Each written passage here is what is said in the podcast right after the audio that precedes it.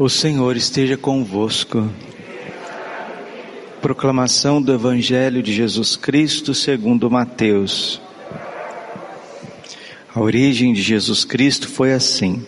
Maria, sua mãe, estava prometida em casamento a José, e antes de viverem juntos, ela ficou grávida pela ação do Espírito Santo. José, seu marido, era justo e, não querendo denunciá-la, resolveu abandonar Maria em segredo. Enquanto José pensava nisso, eis que o anjo do Senhor apareceu-lhe em sonho e disse: José, filho de Davi, não temas em receber Maria como tua esposa, porque ela concebeu pela ação do Espírito Santo. Ela dará à luz um filho, e tu lhe darás o nome de Jesus, pois ele vai salvar o seu povo dos seus pecados. Tudo isso aconteceu para se cumprir o que o Senhor havia dito pelo profeta. Eis que a Virgem conceberá e dará à luz um filho. Ele será chamado pelo nome de Emanuel, que significa Deus está conosco. Quando acordou, José conforme, fez conforme o anjo do Senhor havia mandado e aceitou a sua esposa. Palavra da salvação. Ave Maria, cheia de graça, o Senhor é convosco. Bendita sois vós entre as mulheres. Bendito o fruto do vosso ventre, Jesus.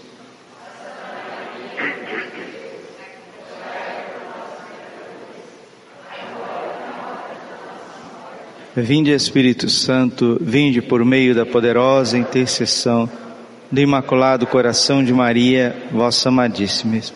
Vamos sentar um pouquinho. Jesus manso, humilde de coração. Mateus capítulo 1, versículo 21. E ele salvará o seu povo de seus pecados. Aqui que está a missão central de nosso Senhor Jesus Cristo: salvar o seu povo, cada um de nós, dos pecados. 1 João capítulo 3, versículo 8. Todo aquele que peca é do demônio, diz São João. E a primeira coisa que Jesus fez, ressuscitado, primeiro ato de Jesus ressuscitado, foi instituir o sacramento da confissão. Entrou no cenáculo, soprou sobre os apóstolos o Espírito Santo e disse a eles: O pecado a quem vocês perdoarem serão perdoados, os pecados que não perdoarem não serão perdoados. Só o Filho do Homem tem toda a autoridade que foi dada no céu e na terra. Mateus capítulo 28, versículo 18. E essa autoridade, esse poder de perdoar os pecados, Jesus concedeu à sua igreja, una, santa, católica e apostólica. Por isso que não existe progressão na caridade sem o sacramento da confissão. São Francisco de Paula já dizia isso. A confissão é a base de toda perfeição. São João Bosco ensinava aos seus jovens e aos seus sacerdotes. Duas armas quebram os dois chifres do demônio: confissão frequente e comunhão frequente. Padre, quanto quanto tempo que a gente precisa confessar? O Padre Pio, que estima-se que Santo Padre Pio confessou mais de um milhão de pessoas. Padre Pio recomendava a confissão frequente. Mas não é somente a pastoral santa de um santo Padre Pio, de um santo Curadars. Não, são os papas e os documentos da igreja. São Pio X, que é conhecido como o Papa Eucarístico, ele incentivava muito a comunhão frequente e ele foi o Papa que instituiu a Santa Comunhão para as crianças assim que atinge sete anos de idade. Atingindo sete anos de idade, já pode receber o corpo e o sangue de Cristo, porque entra na idade da razão. Então a catequese eucarística da primeira comunhão deve começar com três para quatro anos de idade. Três para quatro anos. E é ali que começa. E graças a Deus tem a, a catequese Bom Pastor, que tem se espalhado no Brasil, aqui em Cuiabá, nosso querido Padre Elilzo, eu acompanhei o esforço, esforço homérico do Padre Elilzo para poder difundir a catequese Bom Pastor, que é uma catequese à base de símbolos, símbolos litúrgicos para as crianças, e como que ajuda a desenvolver o universo imaginário da criança na primeira infância, para que a criança, quando chega aos sete para oito anos, saiba realmente o que está recebendo. Corpo Christi, sanguinis Christi, o corpo de Cristo, o sangue de Cristo. Mateus capítulo 26, versículo 26. Isto é o meu corpo.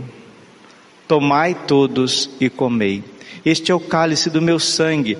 Tomai todos e bebei. Mas infelizmente, os católicos não valorizam o Santíssimo Sacramento do altar. E não é raro de ver pessoas comungando em pecado mortal. E aquela desgraça satânica que eu sempre falo para vocês aqui, esse ensinamento que veio das profundezas do inferno. Ah, eu estou em pecado, estou aqui na missa agora, estou em pecado. Aconteceu um pecado grave comigo, mas já que eu estou aqui na missa, eu comungo, depois eu confesso. Infelizmente, infelizmente, uma multidão de católicos fazem isso. E quer saber, meus irmãos? Às vezes fazem isso não por maldade, não por capricho, não por querer ir contra a sã doutrina da igreja, mas por falta de conhecimento, por ignorância pura e simples da doutrina, da doutrina. Oséias, capítulo 4, versículo 6: O meu povo se perde por falta de conhecimento. Mas eu não censuro o povo, e sim a ti, sacerdote. Ó, é Deus que está falando, não é o Padre Braulio que está falando, é Deus. Ele está falando comigo, porque eu sou padre. Deus quer que os padres evangelizem. Deus quer que os padres catequizem. Atos dos Apóstolos, capítulo 17, versículo 30. Deus não leva em conta o tempo da ignorância, mas convida todos os homens, de todos os tempos e lugares, à conversão ao arrependimento e à conversão. Para receber o corpo e o sangue de Cristo, nos ensina o catecismo da Igreja Católica. Catecismo, catecismo, catecismo 1385, parágrafo. Aproxime-se da Sagrada Comunhão aqueles que estão na graça de Deus se eu pequei, se eu escorreguei, estou na missa, é a última missa da face da terra, o mundo vai acabar daqui duas horas. Não comungue, não comungue. Nós não temos direito de comungar, é meu direito receber Jesus. Não é direito, não, é graça, é graça. Eucaristia, Eucaristem, é graça, ação de graças. Ninguém tem direito de tomar aviltamente, como fez Eva, que tocou aviltamente o fruto proibido. E por isso que depois que o pecado entrou no mundo, Deus colocou dois querubins lá no livro do Gênesis com a espada flamejante para proteger a árvore da vida. A árvore da vida é a Santa Cruz, é a Santa Missa, é o mistério do Calvário, é a Santa Liturgia. O último documento da igreja a respeito da missa, da Eucaristia, Sacramentum Caritatis, Papa Bento XVI, com os bispos, unidos em sínodo, colocou claramente, claramente, para que haja uma participação frequente na Santa Eucaristia, na missa, é preciso ter confissão frequente. E o documento vai além, ele pede para que tenha confessionários. Ah, escute, documento é recentíssimo, de 2006. Para que tenha confessionários dentro das igrejas e que eles sejam visíveis, visíveis, para que os fiéis se aproximem com alegria, com confiança do sacramento da confissão, da confissão. 1 Coríntios, capítulo 11, versículo 27. Quem come deste pão vivo descido do céu e bebe deste cálice indignamente está comungando a própria condenação. Olha para a pessoa que está do teu lado e faz, pergunta para ela, você quer ir para o inferno? Pergunta para ela. Você quer ir para o inferno? Você quer ir para o inferno? Ah, nós queremos ir para o céu. Mas para a gente ir para o céu, a gente tem que receber o corpo e o sangue de Cristo na graça de Deus. Porque Judas, que era padre, era apóstolo, ele comungou sacrilegamente, ele comungou em pecado, porque ele já tinha resolvido trair Jesus, vender Jesus. E o evangelista São João coloca para nós, João 13, 27, a hora que Judas recebeu o Santíssimo Sacramento, o demônio entrou nele. Quem comunga em pecado, comenta são Cirilo de Alexandria, bispo, doutor da igreja e mártir. Quem comunga em pecado, quem comunga o corpo e sangue de Jesus, a Eucaristia, o Santíssimo Sacramento em pecado, comunga duas vezes: Jesus e Satanás. Jesus para fazê-lo sofrer, Satanás para fazê-lo reinar. Santo Ambrósio também doutor da igreja, nos ensina: aqueles que comungam em pecado, pecado grave, pecado mortal, eles entram na igreja com poucos pecados e saem dela carregados de pecados.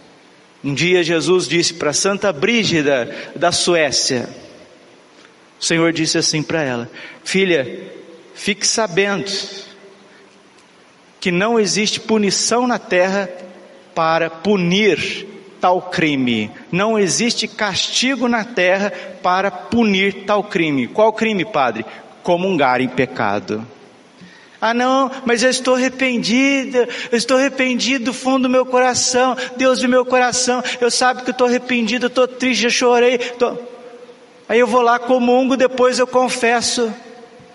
Não é assim que a igreja ensina, nem a Sagrada Escritura, nem o catecismo, nem os doutores da igreja, nem o bom senso, nem o bom senso, né? Você vai e termino. Aí no colo de uma mãe, de um pai, né? O pai está lá com seu filhinho, pagiando seu filhinho, a mamãe está com seu filhinho, aí você fala, me empresta teu filhinho aqui um pouquinho, eu vou lá rolar ele na lama, eu vou ali rolar o seu filhinho no, na sujeira do cachorro, depois eu dou um banho nele de novo e te coloco no seu colo. Que loucura, que lógica que é essa? Agora você pega Jesus Santíssimo do colo de Nossa Senhora, do colo de São José, das mãos de Deus Pai, joga numa fossa. O, coração, o seu coração e o meu coração, quando está em pecado, se torna uma fossa. 1 João, capítulo 3, versículo 8 todo aquele que peca é do demônio. Ah, mas Deus é misericordioso, Deus perdoa um milhão de vezes. Sim, se nós pedimos perdão um milhão de vezes. Caiu, escorregou, está na missa, não pode comungar naquele dia, lembra-se do bom ladrão. Lucas capítulo 23, versículo 32: Senhor, lembra-te de mim quando entrares no teu reino. Jesus, com lábios de sangue, sofrendo os suplícios da cruz, olha para ele e diz: Em verdade te digo, hoje estarás comigo no paraíso. Pergunta: esse homem ladrão crucificado ao lado de Jesus recebeu o corpo e sangue de Cristo? Não! Foi para o céu. Judas comungou, se tornou filho da perdição. Não brinque com o Santíssimo Sacramento. Gálatas capítulo 6, versículo 7. Com Deus não se brinca. Vai brincar de carrinho, vai brincar de balanço, de patins, de skate, de bicicleta, videogame, o que você quiser. Mas nós não podemos brincar com o Augustíssimo, Santíssimo, Preciosíssimo corpo, sangue, alma e divindade de nosso Senhor Jesus Cristo. Os humildes, como diz o livro dos Provérbios, compreendem as coisas. Os ímpios nada compreendem. Quem tem ouvidos, ouça. Façamos um bom exame de consciência nessa novena de Natal. Preparemos com alegria, com coração confiante que Jesus misericordioso está disposto a nos perdoar um milhão de vezes, um bilhão de vezes, como ele disse para a beata Josefa Menendez. Diga para os homens que se eles se arrependerem e vierem ao sacramento da confissão, eu estou disposto a perdoar não um milhão de vezes, a palavra de Jesus, mas um milhão de bilhões. Infinito, né? Infinito. Salmo 117, versículo 1. Louvai o Senhor Deus, porque Ele é bom e eterna é a sua misericórdia. Misericórdia. O Papa Francisco já disse isso. Não é Deus que cansa de nos perdoar, somos nós que cansamos de pedir perdão. Façamos bons exames de consciência, confessemos até toda semana para almas que estão mais evoluídas. O Papa João Paulo II, ele confessava toda semana. O Padre Pio, para alguns filhos espirituais, ele colocava a confissão semanal. Eu não sou João Paulo II, nem, nem o Santo Padre Pio, mas faz mais de 10 anos que eu confesso toda semana e me faz um bem muito grande. Porque o povo já diz, né? Mais vale prevenir do que remediar, né? Se a gente vai confessando os nossos pecados veniais deliberados e coisas que querem nos levar ao pecado mortal, nós sempre somos preservados do pecado mortal, as nossas comunhões são bem feitas e o Senhor acende em nós o fogo do seu amor. Glória ao Pai, ao Filho e Espírito Santo, como era no princípio, agora e sempre. Amém. Coração Imaculado de Maria, confiança, saúde e vitória. Glorioso São José, valei-nos São José.